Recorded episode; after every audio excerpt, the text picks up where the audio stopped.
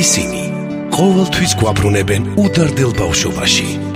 მათ ყოველთვის მოაქვთ მხოლოდ სიმშვიდე და მყუდროება.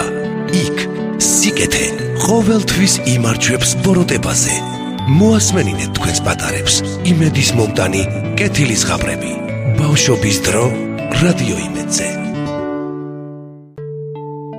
ორი ტურა მეგობრები ერთმანეთზე გადაბმული დღე და ღამე ერთად იყვნენ ნათლია და მონათლული ძმობას და გამტანობას საერთმანეთს ეფიცებოდნენ ჭამის დროს ლეშის გაყოფას ერთურჩ არ ეცილებოდნენ ერთხელ ორივე შიერ მწყურვალი საშოვარზე დრომ დაწრწოდნენ მთაში ხედავენ რომ მგელს თავის ბუნაგში ჩამოეკიდა მსუქანი ბატი. შიმშილმა შიში დააცლევინათ ნახეს რა არ ვინ არ იყოს სახლში ბატი ჩამოხსნეს მაგრამ უეცრად გელს შინ მომავალს მოლანდეს წვალი ნათლია შიში თიქვე გაშეშდა გზას აღარ იყო სხვაგან სავალი ნათლულს კი უცებ ჭკუა გაიხსნა და მოიფიქრა გამოსავალი. ქეშოში წასწდა თავის ნათლიას და მგელთან იგი ურცხვად ჩაუშვა.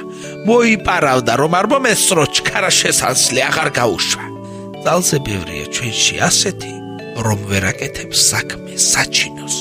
ყველას ჩაუშვებს ყველას გაწირავს თავისთავი რომ გადაარჩინოს.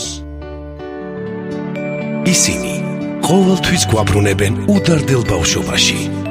მათ ყოველთვის მოაქვთ მხოლოდ სიმშვიდე და მყუდროება. იქ სიკეთე ყოველთვის იმარჯვებს ბოროტებაზე. მოასმენინეთ თქვენს პატარებს იმედის მომტანი კეთილის ღაბრები. ბავშვობის დრო რადიო იმედზე